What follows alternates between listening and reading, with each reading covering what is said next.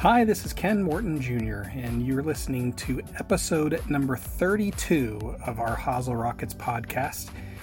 And would love to just to tell you thank you for being along for the ride so far. This particular podcast is one that's going to be really, really near and dear to our heart. We have a, a foundation, a 501c foundation that's called the Morton Golf Foundation. And if you've listened to previous podcasts, You've heard us talk about the different work that we have an opportunity to do here in the community and the beyond uh, with our Golf and Guitars Music Festival and a whole bunch of really cool charities that we have, uh, including ones that support vets, ones that support uh, Special Olympics.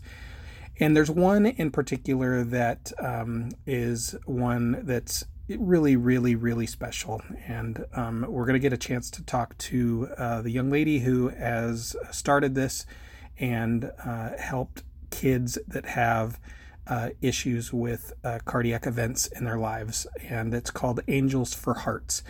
And uh, Kim Kaufman is someone who used a major experience in her own life to really change the course of her whole existence and really uh, took what could be a uh, truly life ending or life altering experience uh, with a congenital heart failure in her her own life and has turned it into this incredible learning and athletic endeavor for kids with uh, cardiac issues.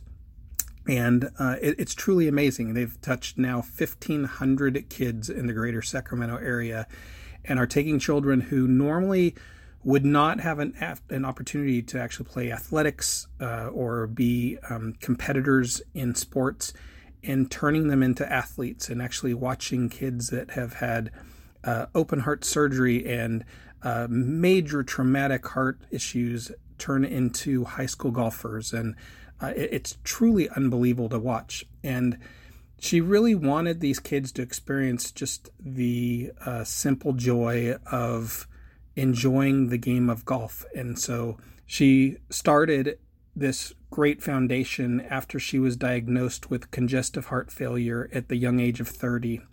And through her experiences in the hospital, meeting pediatric heart patients and their families, Kimberly realized that she was in this really unique position to help because she was one herself and saw the issues of being separated from family and uh, kids being told they couldn't and really wanted to be told that kids could. And uh, so she started a program called I Heart Golf. And what it was was a first of its kind series of golf clinics that were uh, originally held at Del Paso Country Club here in Sacramento and then expanded to include uh, Haggin Oaks Golf Complex. And um, where golf is recommended as a safe sport for their pediatric cardiologists to get out in the fresh air, learn the game of golf.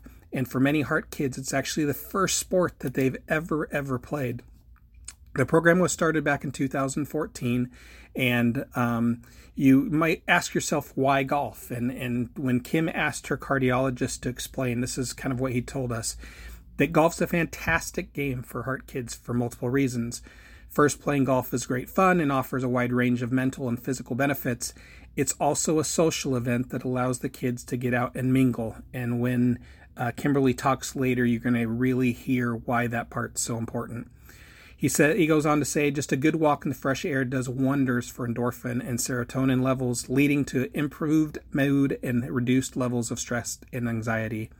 A round of golf's great for physical fitness. That it's not overly strenuous, but the exercise and the use of the muscle groups of the arms, legs, backs, and abdomen help the kids and that golf's a low impact sport, making it ideal for heart kids who shouldn't participate in rigorous or contact sports.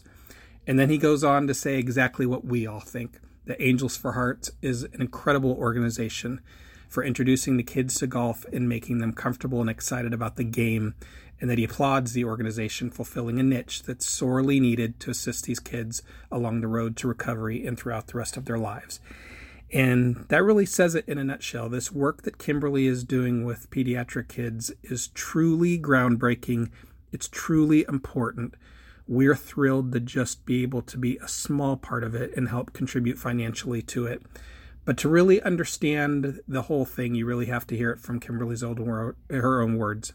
And for that, we'll turn to the interview portion of our podcast. So uh, please sit back, be ready to be inspired, and uh, learn a little bit more about Angels for Hearts with Kimberly Kaufman. Kim, thank you for joining us on Hazel Rockets. Um, we're super excited you could come join us today. Um, start with kind of your background and maybe kind of how your personal story led into uh, what would become Angels for Hearts. Well, my background, I was completely healthy. I didn't have any cardiac issues. I was a normal kid, healthy, went away to college, was in a sorority, I was Delta Gamma, San Diego State, came back, and I did commercial real estate and escrow, actually commercial escrow.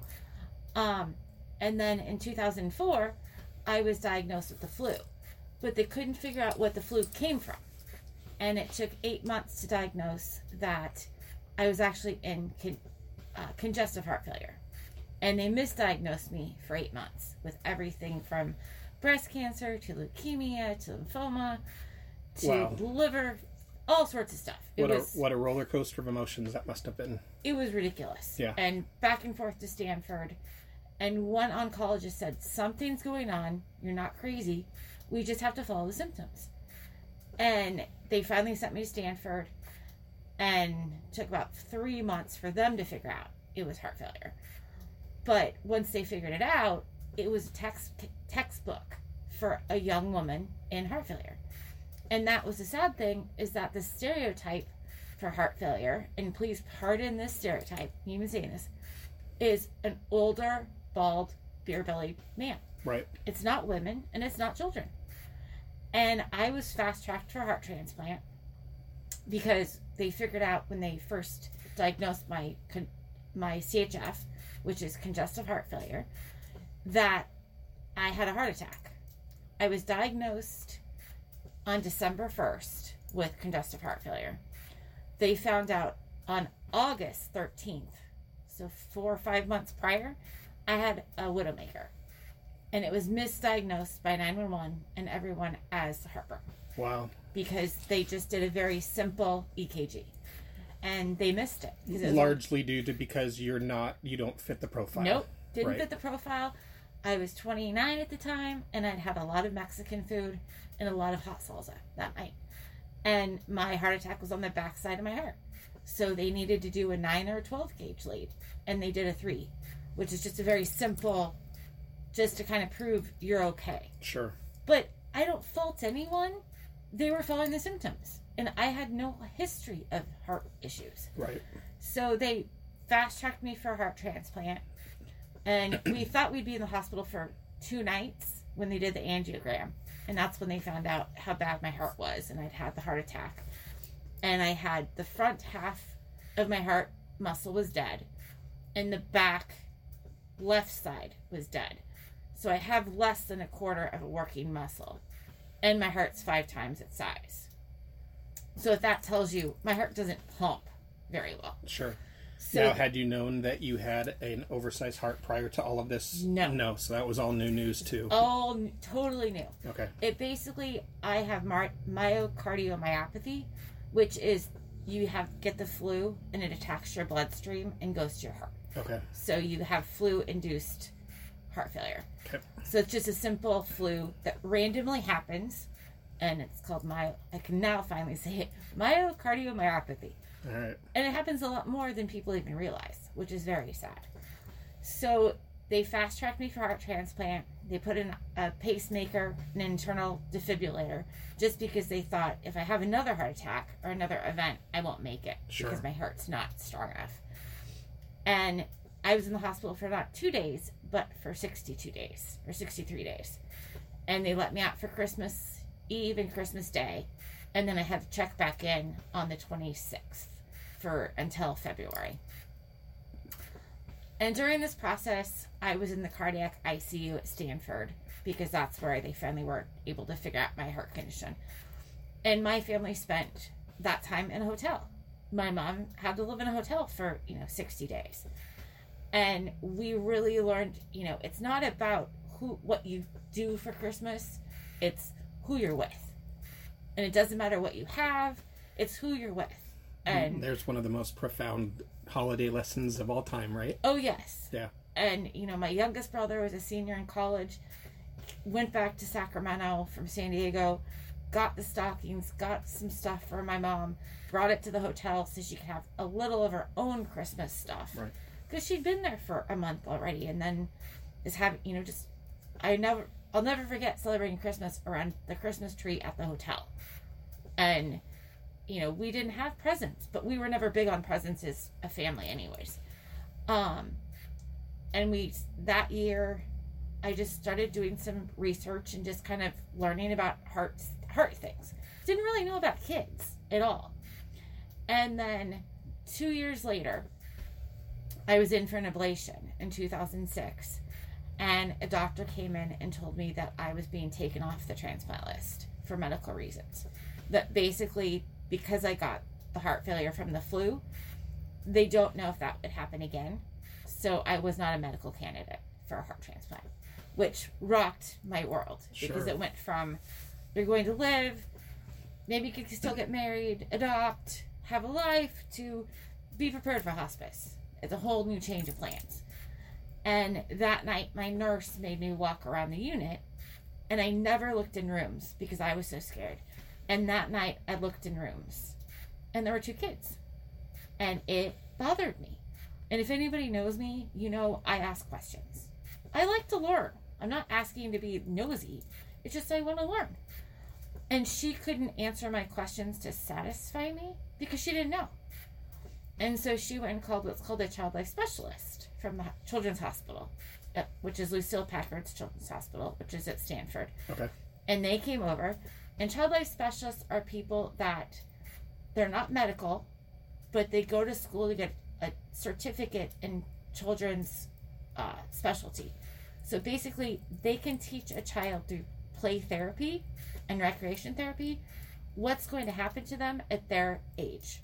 So they could build a lego cat scan or they could take a doll and show how an iv is going to work they can walk a child through a transplant via video so they can understand and give them knowledge. It's one of the secrets of the hospital, and I really think they need them for adults because child life specialists bring down anxiety for kids. Sure, I can totally see that happening. If adults had them, could you imagine the anxiety levels that would go down for adults? Yeah, if you're sure. gonna go in and have surgery, I I'm the proponent for having adult child life specialists. Yeah, well, it, inevitably we're looking online and scaring the you know the pants off of ourselves with all of the worst case scenario stuff, right? And- exactly. Yeah, But if you had a, an adult life specialist that could tell you before something happens, this is what's going to happen, stay off the internet, right. it would take your anxiety from high to this is what's going to happen. I'm not scared anymore. And they basically said that these kids were safe. I now know they were probably post transplant. And my biggest fear is where were their parents? Well, in ICU, you can't sleep with your child. Right. So their parents were probably in a sleeping room down the hall. It was at night. Mom and dad were sleeping while their child was sleeping. But to me, it was where was mom and dad? Yeah. These are little kids in this big, scary place. And they said, well, these kids have wish lists for Christmas. Santa needs to find them. And I explained my story, my background, and said, I don't have a lot of money, but I'll make those wishes come true. And I went to tar- Target with two, $250. And I spent $249.98 and made those wishes come true. As close to it as I could Awesome. And delivered the toys. And I thought they were the biggest bags of toys I'd ever seen. My mom and I had so much fun. She didn't have grandkids at that time. My friends were starting to have kids. So shopping for kids was just such a fun thing to do. Yeah. And shopping for other people's kids was even better. Yeah. Not knowing who they were going to, but girl age three, boy age nine. And, and, and at the time, probably a critical diversion for you with what Yes. was going on, right? very much Yeah. something and it was very much something nobody could do anything for me so i needed to do something for someone else and that's what i told child life is i was always brought up volunteering And I was always raised it doesn't matter if you can do something for you, do something for someone else. Whether it's small, big, just could be holding a door open or saying hi to someone. Do something for someone else. And at that point, when no one could do anything for me, I had to do something for somebody else. I just couldn't sit in hospice and die. That was kind of what they wanted me to do. And I didn't know how to do that. And so I delivered the toys a couple days before Christmas and I had to have, go back into the hospital for something else. And I distinctly remember not even saying my name and just saying these are from Santa Claus. Because if you're part of Angel's Hearts, Santa Claus does does exist. You do believe because he's the mag it's the magic of Christmas or the holidays. And the next year I was in hospice, wasn't doing that well. And my parents and I decided to write a letter to friends and family and see if we could do this again. And we raised $5,000. Not as a nonprofit, just as a family. Right. And this was in 2007 in the ec- economic downturn when nobody had money. And for us to raise that kind of money, child, the child life special at Lucile Packard thought I was joking and kept just giving me ideas. Well, I bought them. They needed a DVD player. I got it. They needed a 20 inch television. We got it. They needed six wagons. We got it. You know, they didn't think I was going to show up with those things because the year before I had $250 and a lot of bags. So I get it that somebody could say, "Oh, I have got five thousand dollars," and they show up with one bag. Right. That's you know, I, I understand why they weren't quite trusting of me. And when we showed They just up, didn't know you yet. no, they didn't know me. They didn't know. They didn't know that if you set if I set a goal, I'm going to try to surpass it, Yeah, or at least get to the goal. for sure. And long story short, we showed up and they had one volunteer to meet us. And we had four SUVs Wow. full of toys. And it was just, it was unbelievable of what we had done. And it was, I nicknamed it Project Angels for Hearts. And the theory was someone you don't know doing something nice for you. And just angels being it guardian angel and hearts for heart kids. Because I was a heart person now. Sure. And that year, I was in the hospital, and someone from the foundation at Lucile Packard found me and said, When you're out of the hospital, we'd like to meet with you. And we went and met with them, and they said, Nobody's helping heart kids. Well, who are you? What, what did you do? And my mom just had, happened to have a copy of her letter, and we showed it to them. And they said, We will find a pro bono attorney to help you if you go ta- if you go 501c3 and get your tax exemption and become a nonprofit. But the only part of that is you need to help Lucile Packard no matter what. And my response was, well, that's where the heart kids are. And I'll never forget the guy at the foundation that was laughing at me because he's like, honey, they're everywhere. I didn't know they were in Sacramento. We have two hospitals here. We have two children's hospitals. I didn't know that because they're within the walls of a bigger hospital Right. at Sutter Children's and UC Davis Children's. They're just in the walls of a bigger hospital. Well, and if it's not on your, uh, if it's not on your radar, if it's not within your scope of, of awareness, how would you ever know, No, right? No, Right. I and I didn't. Again, I didn't think kids had heart issues. And pardon the stereotype, you see on commercials when you think of sick kids, you think of, please pardon the stereotype, a child with a bald, a bald child. Right. And it's usually for cancer. Sure. you don't think of heart kids. But one in 110 children born are born with a congenital heart defect. One in 110 every year. That's it's the leading birth defect Wow. in the world. Now, if you put and that's a CDC number. If you compare that number to the cancer statistics, by the age of 19, 1 in 338 will be affected by cancer in some way or diagnosed by cancer in some way. And more children die of heart related issues than all types of cancers combined. Wow. But you don't hear about heart kids. Yeah. And that's the strange thing to me is there's so many more of them, Yeah. but everybody's focusing on other kids, Yeah. and It's we need it's to. it's it's the non-visible uh, illness, right? Right. I, I mean, you you don't see it on in No. the hair or on their face all you, the time. you can't see it. Their Right. zipper scar is under their shirt. sure. It's not like cystic fibrosis or leukemia, lymphoma, any of those things. Down syndrome, you can't see it. Right. Cancer, you can't see it. But we need to help those heart kids because there's so many of them. Yeah. And it just, Angel's Hearts kind of happened out of by accident. And I say it was a blessing in disguise. So, at what point did your new nonprofit then dive headfirst into golf? we we were founded in 2008 and we used to have a, a fun party for heart kids every summer called when i grow up and it was not a career fair but just a theme and we thought kids want to do something when they grow up we could have a revolving party that has different quote unquote grown-ups and we had two professional golfers come from del paso country club and they were the grown-ups for golfers. And heart kids were hitting the balls so far and all of a sudden we invite the cardiologists and the nurses and the doctors everyone to come out to our events. And everything's free for the heart families and their kids. But we want we always invite the doctors and nurses so they can see the kids outside of the hospital and the doctor said this is the one sport we've been telling these kids they can play.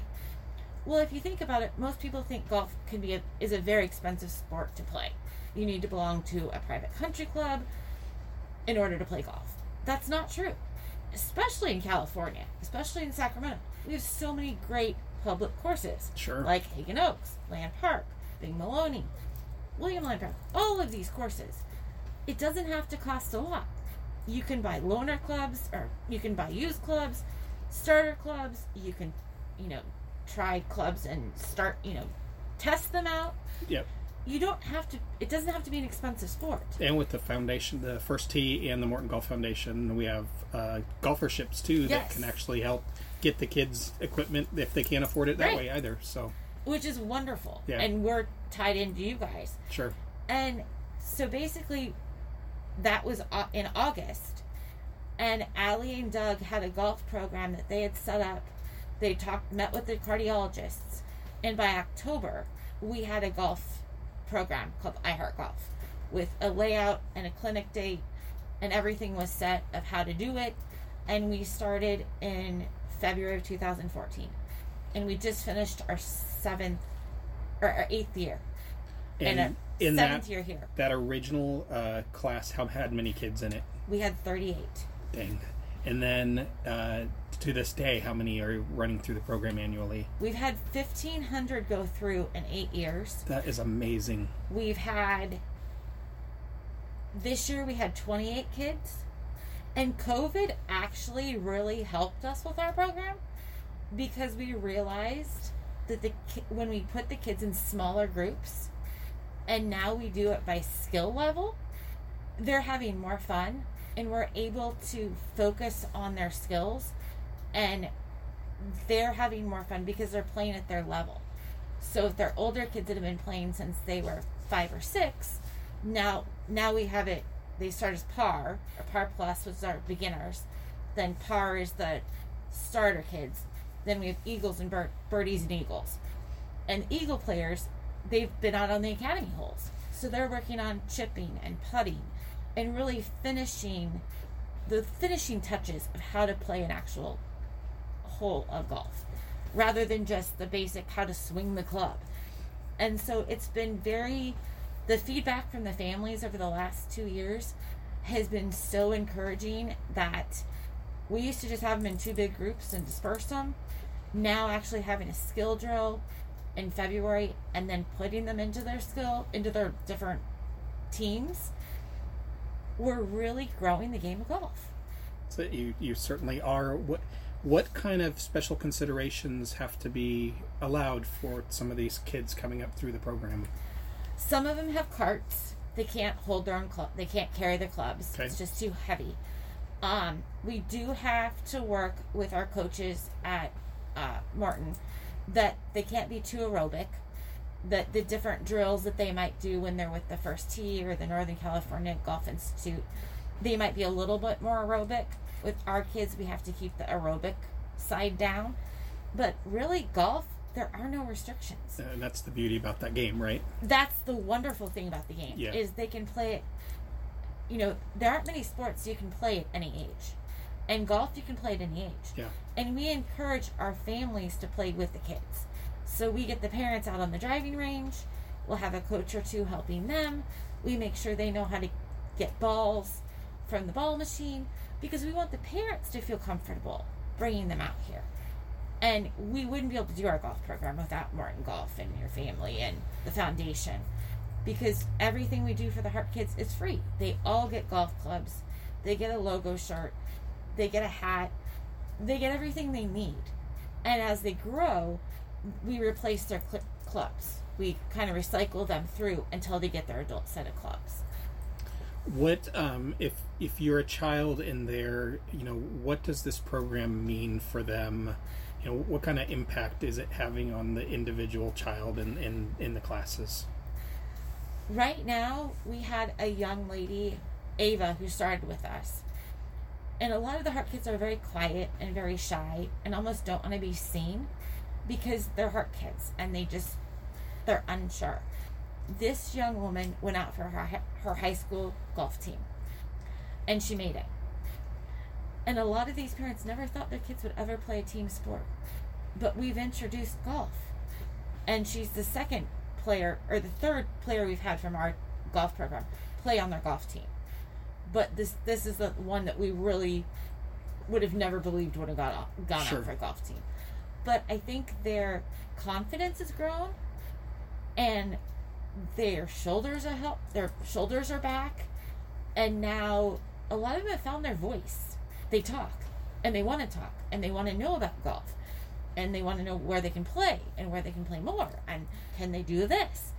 And it's just it's neat to see them. It's almost like a a butterfly that comes out of its cocoon, and to see the parents be able to be with other parents and talk about something that they know they can look at each other and a mom could be crying and another mom knows exactly why that mom is crying because they're able to be with other families that know that same experience. Right. It's got to bring them at once uh, the kids a sense of normalcy a little bit, but the parents has got to be this incredible social network of being able to support one another all of a sudden, right? Yes, definitely. Because there aren't many places you can do that. Right. And with COVID in the hospital, you can't go into the, you know, meeting rooms or sharing rooms or playrooms and meet other people. But through I Heart Golf, the parents can meet other parents, siblings can meet other siblings. And, you know, uh, with Heart Kids, a lot of them spend a lot of time in the hospital, weeks or months. And you have siblings that know that and understand that. And that's a not, it's not a normal life. No. Not at all. And mom and dad split their time between the hospital, and you have extra family and friends that help with the siblings. But to come to I Heart Golf, and we have its siblings and heart kids, ages 4 to 18. So you have siblings that are able to meet other siblings and then connect, and maybe they'll have their own play date, or they'll connect via phone and they can text or talk if they, you know, parents allow it but then they're able to connect with someone that understands what they're going through. Because nobody else understands this unless you're in this life. And with heart kids a lot of parents will explain or say my child has an expiration date. They know their child may not live to be 18 or 21 or 45 and that is something that no parent should ever have to know. No, for sure. but what I found from these parents and what I take away is they live. And they live every day. And they don't take any moment for granted. And these kids have fun. And they're happy to be here. And I've taken a lot from that because I had my down days that, oh, I'm not going to, woe is me. And then I meet these kids and it's like, you know what? I had a great life and I still have one. It's just different now. Sure. And for them, I think it's. I had a normal life and then I got sick. For them, they don't know any life any different. So they just know life being a heart child. Right, right. And we're giving them normalcy. And that to me is the biggest gift we could give is a little bit of normalcy of playing a sport and doing something as a family sport. That's even a bigger gift that they can do something as a family together. Well, if you're listening to this podcast and you've made it this far, you now know why we love Kim and her program as much as we do, and how now it's pretty easy to see that your heart is bigger than all of the rest of ours because of all of the love and care that you give back to the community and all these kids. It, it all makes sense to me. Um, if there's people out there and they want to learn more about the program or help contribute to the program, how do they do so?